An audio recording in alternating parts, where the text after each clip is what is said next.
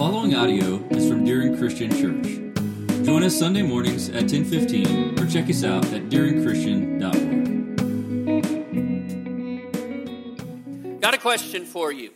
Is anybody this year, and I maybe we don't Okay, is anybody going to a New Year's party? We got anybody going to a New Year's party? Let's call it let's a New Year's gathering. Any more hands going up? Because it's like, isn't trust me, you've seen what we do. It's not a party. All right. Okay. Um, I am be I will be willing to bet that if that is where you're going, and it's funny, many of you will not remember this. Many of you will, but do you remember New Year's Eve of 1999? I'm not talking about the Prince song, okay? All right. Do you remember what was all going on with that? Anybody? 1999? What, 2000? You remember what that was called? Y2K. You remember everybody was afraid double zeros. That's, you know what's going to happen. Everything's going to crash. It's going to crash. It's going to be Terminator in real life. All right? Some monster's going to come from the future. Now, I don't know if that necessarily is what you were thinking was going to happen. But, but Y2K, it kind of changed things. It didn't change anything in terms of computers, but it was like families.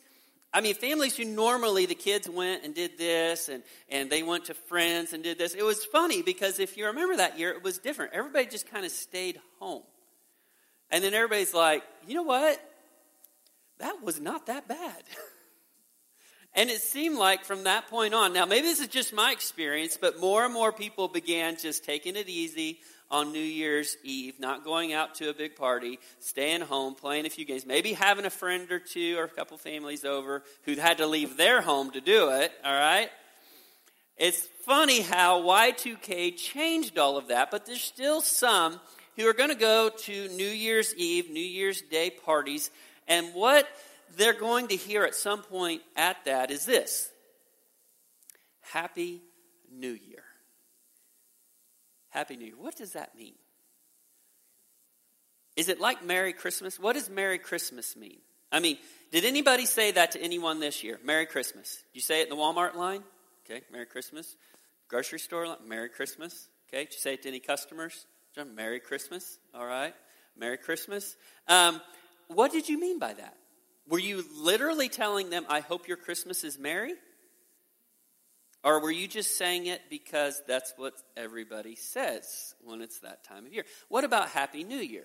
Are you just attaching that word to New Year because it's what you say? And I don't know anything better to say when the ball drops, all right? Happy New Year. Or is what you're saying, is this what you're saying? You're saying, I hope that your new year, this coming year, will be happy. I don't really know what Happy New Year refers to. I don't know if you say it just because it's what you say, or if I say it for that same reason, or if I am really wishing for the person I say that to to have a happy 2019. Here's the question Do you really believe you could say that to anybody and it come true? That everything that happens to them in that year will be a reason for being happy.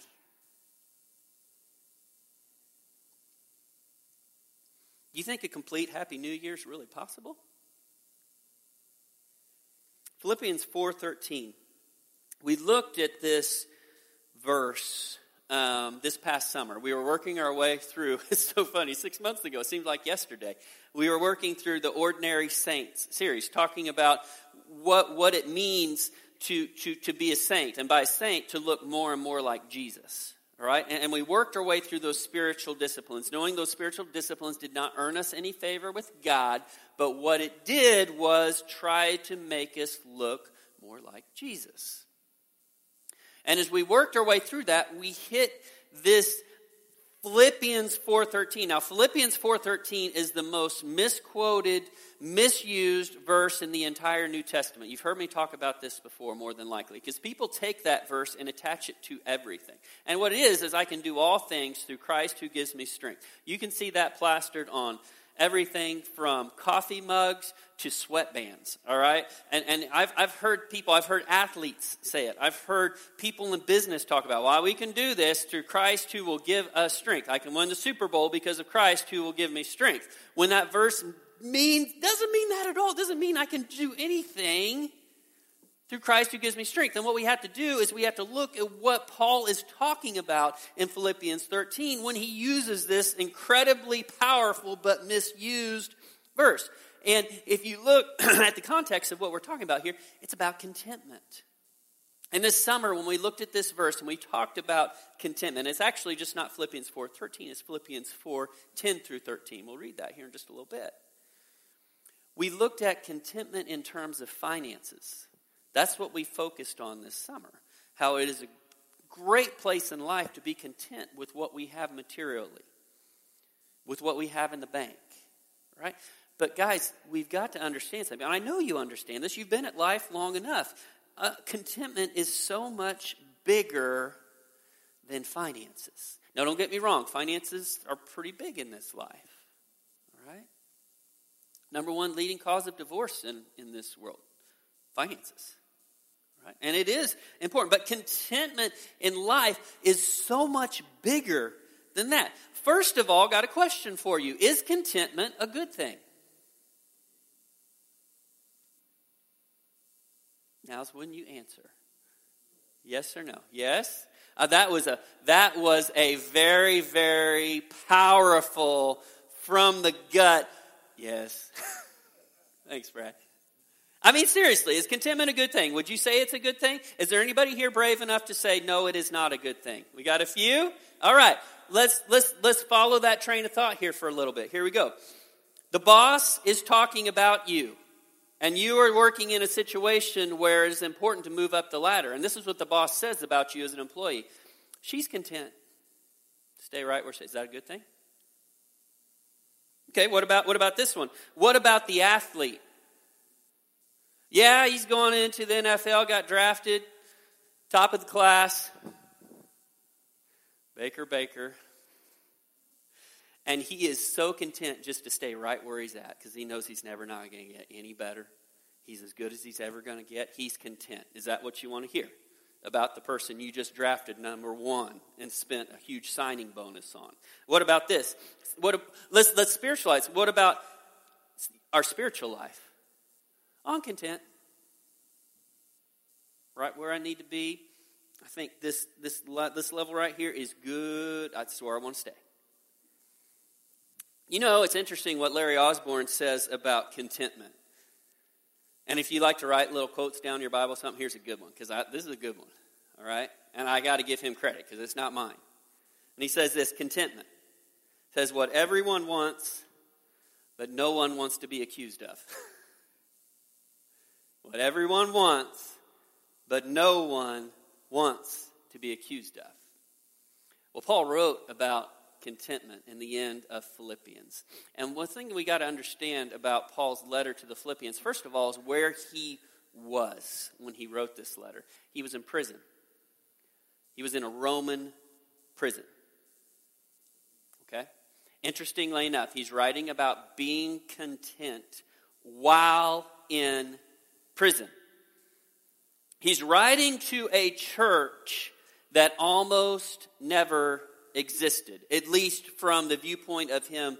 Paul was a church planter. That's what he was. He was an evangelist. He went to towns, he won people to the Lord, and they started churches. That, that's what Paul did.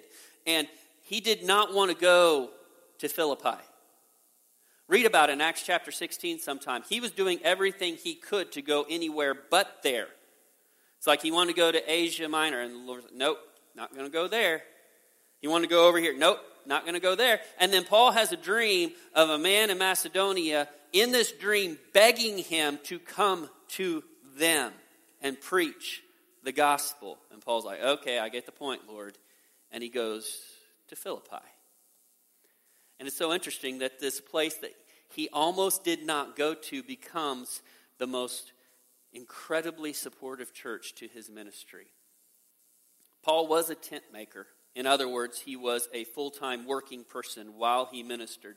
But Paul, it was his goal to go to places and devote himself 100% to the gospel, not to have to build and work on things, because he wanted to devote himself 100% to the gospel. But in order for that to take place, there has to be people who support your ministry.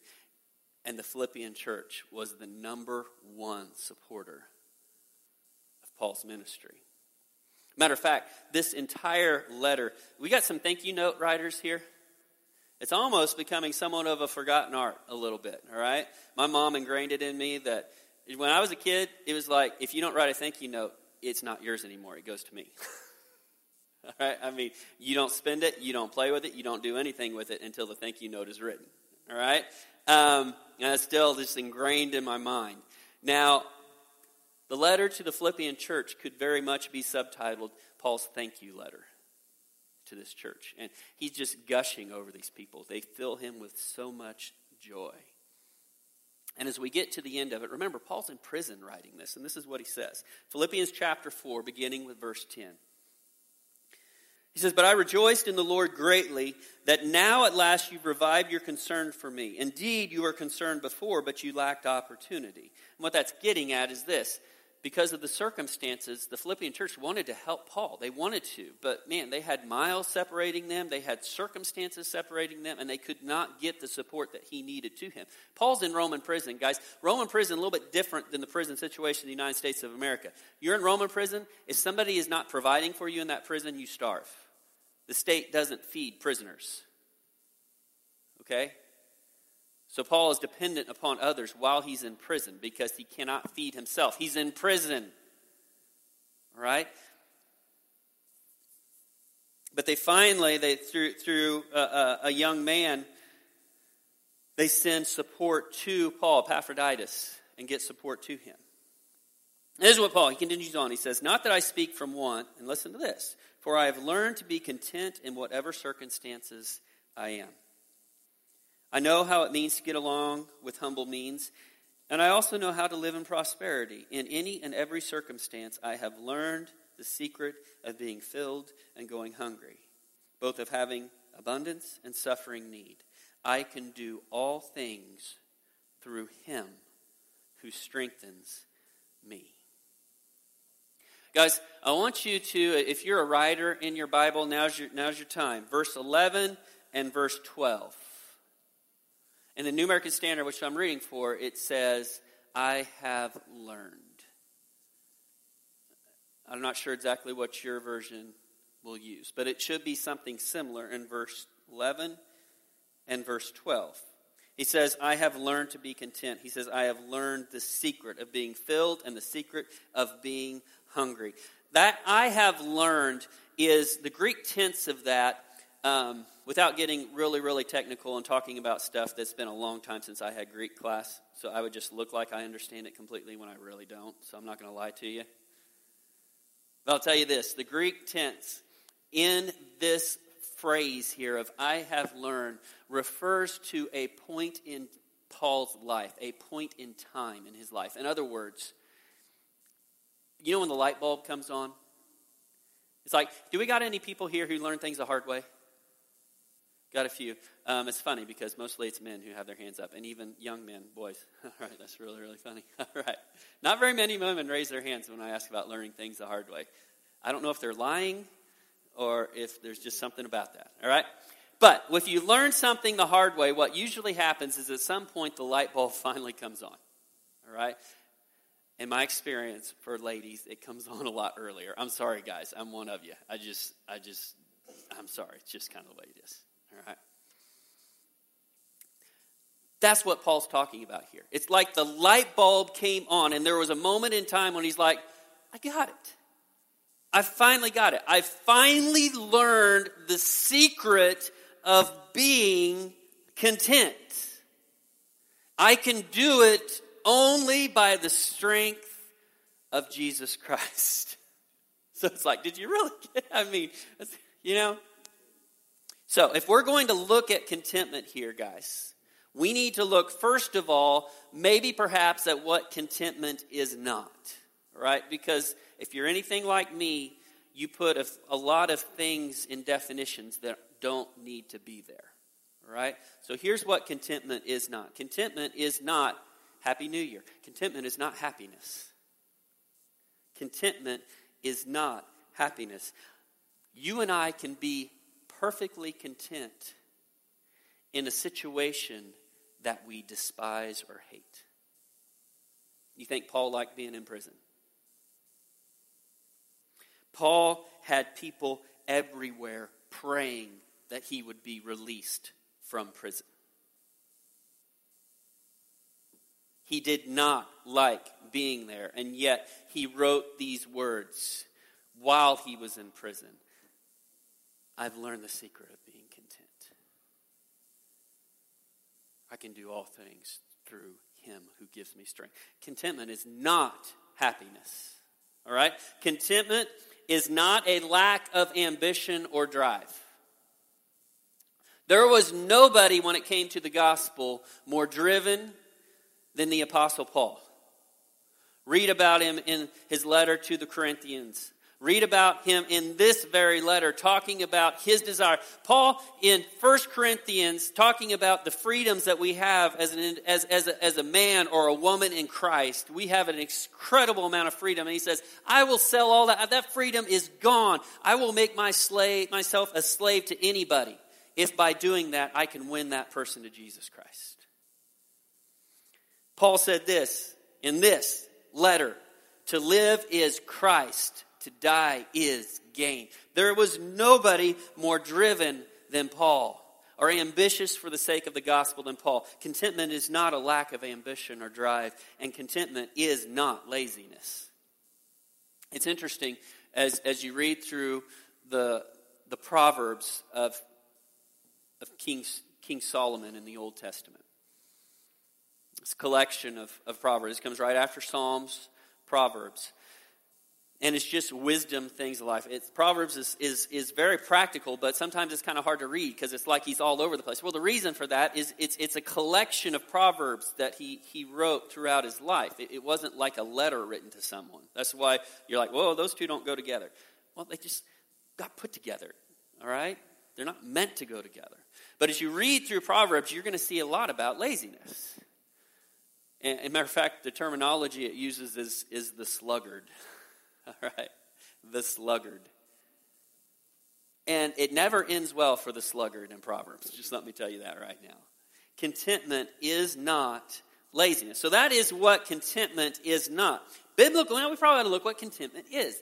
Biblical contentment is, first of all, dealing with what is, accepting what cannot be changed.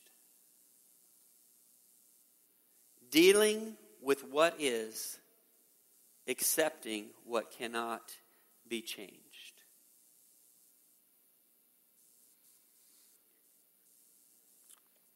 Do any of you have footnotes in your Bible? Like maybe to the side or down at the bottom. Or maybe you have a study Bible that even goes a little bit more in depth. All right? And you'll have a verse and it'll have a little number one or number two beside it. And, and, and, you follow that over to that verse, and then you look for the number one or the number two, and it will give you a literal statement, uh, the, the, literal, what it means in Greek for, for what you, the phrase you have there. Or perhaps it will say, this is another phrase that could be used instead of the one that we used as editors. All right? When I looked in my Bible, it's really interesting to me. When I look at verse 11, it's got a little two besides content. And I look over here to the next part, and it's like, hmm, that, I don't know about that because it says self sufficient. I have learned to be self sufficient. That, I can see why they didn't use that phrase because, boy, you take that one out of context, wow, because we are to be, that's the reason we're to be like children. It's not like God wants us throwing a fit on the ground if we don't get the toy that we want for Christmas. Now, that's not what he's talking about. Children trust, children are dependent upon their parents. So, what's this about this self sufficient thing? Well, another way of saying this, and your Bible might even have something along these lines, is I have learned to be I got to make sure I get this right because I do, do not want to butcher this, all right? I have learned to be independent of my circumstances. You get that? That means is this the situations that I find myself in will not dictate who I am or how I respond. That's pretty interesting to me. That has everything to do with dealing with what is and accepting what cannot be changed. What it really means is this what is going I have to ask myself this question for 2019. What will rule me in 2019? My circumstances or my Lord? Because I got to make a choice.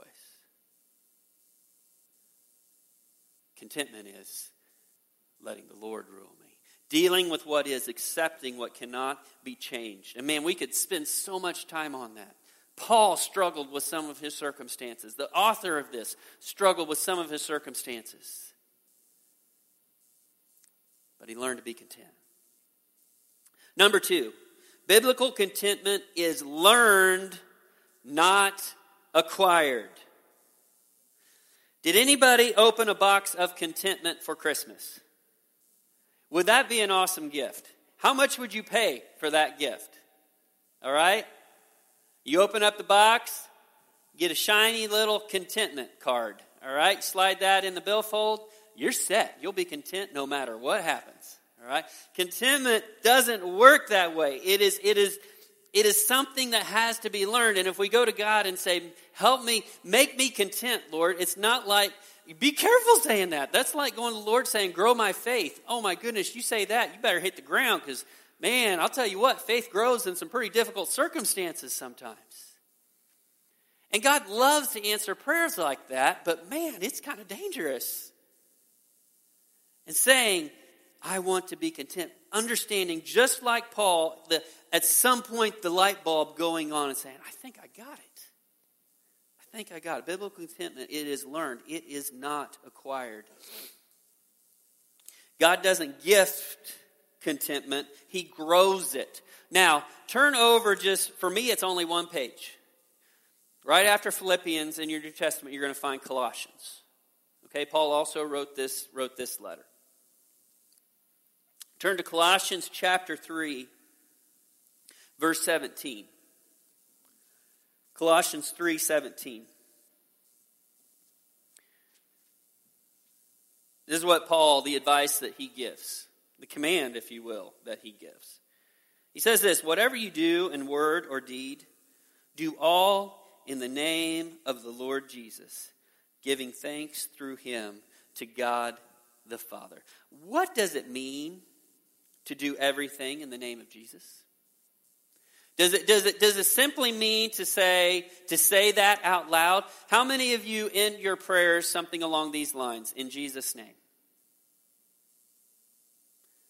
I, I, do the same thing. I do the same thing. That's not what this verse is talking about. It's not just like throwing that stamp on everything I do. What, what this is talking about, listen closely because this is very, very important.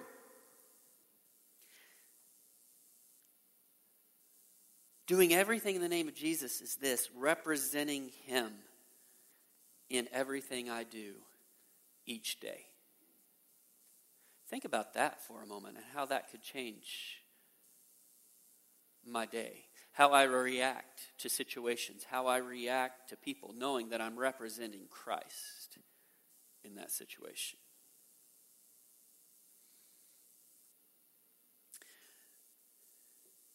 Coming to the understanding of what we do in this world and how we react to situations around us in this world is a representation of Jesus Christ because we wear the name Christian. That is the key to contentment, a huge key. And guys, this is not something that is acquired, this is something that is learned over time. Why is contentment so hard to catch? I mean, there's some things in this life that are not easy to catch. It took me till I was almost 30 years old to catch my wife, all right? She was worth catching, but it took a little while. It, it Why is contentment? Some things are just hard to catch. Why is it so hard? I can tell you exactly why it's so hard. And I don't even have to tell you, you already know in your mind. It's because of this. Desiring, trying to get contentment is at the same time battling human nature. For the majority of the people in this world, life is an unwinnable game of comparison. Did you know the comparison game? Unwinnable. Because the moment we start wanting to be in somebody else's situation and working, we think to get there. We get there, and then are we content when we get there? Are people content when they get there? No, they find someone else to compare themselves to. If I could just get to that level, I'll be content. I'll be good. It'll all be great. No, it won't be. But it's human nature to play the comparison game. That's why contentment is so incredibly hard to catch.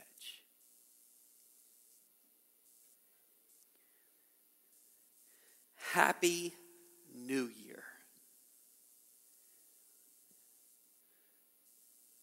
It rolls off the tongue, doesn't it? It does. I mean, I don't think I don't think anybody is going to watch the ball drop in New York City and there's going to be somebody that the camera pans to in the crowd and they're going to be yelling, contented, content, I don't even know what to say. A content new year. Contented, contentment year. All right? I mean, it just doesn't, it just doesn't, it just doesn't sound like happy new year. But while it doesn't roll off the tongue, we have to understand something. Don't worry, be happy. It ain't possible. And there's something so much bigger and so much better than happiness. Contentment is possible. So let's summarize. All right? Today is one of those if you if you like bullet points, this is it today, all right? Funny thing about bullet points, they're so much easier to write down on a piece of paper than to apply to our lives.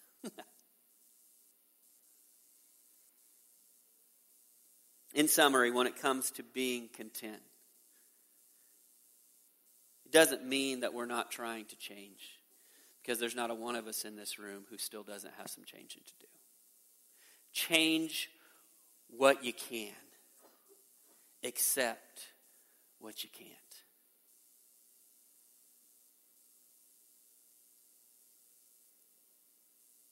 Guys, there's situations that we're going to find ourselves in in life. We can't change them. There's circumstances we can't change. We're not God. Some of those circumstances can be pretty rotten. God can change them. He can. You know, three different times Paul went to God and said, Change this for me, God.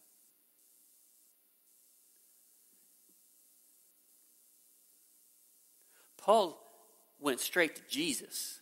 He's like, He met me on the road to Damascus. He changed my life. If there's anybody that can change this in my life, it's Jesus. So he went to Jesus, all right? because Jesus walked in this world. He knows what it's like to suffer in this world. So Paul goes to Jesus and he says, there's, there's a thorn in my flesh. Now, we don't know exactly what that was. Paul did not go into description about that.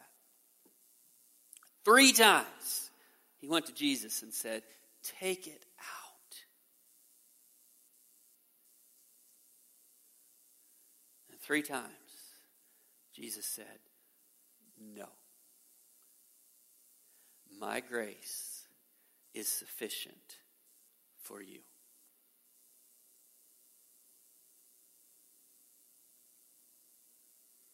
Change what you can, accept what you can. And then Larry Osborne, I love how he how he puts this. This is a quote directly from him. In summary, treat every situation as a special assignment from God. Treat every situation as a special assignment from God. Guys, that's a tough one. And to be completely honest with you, I don't know if it's always accurate because I don't think sometimes the rotten stuff that happens in our life is from God. It's a product of living in a fallen, nasty world sometimes.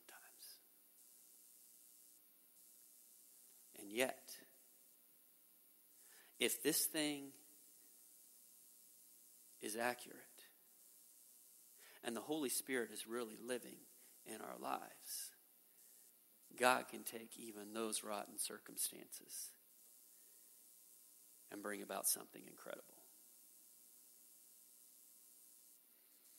Treat every situation as a special assignment from God. And remember, above everything else, that we will only accomplish this Philippians 4:13 I can do all things. I can be content in all situations through Christ who gives me strength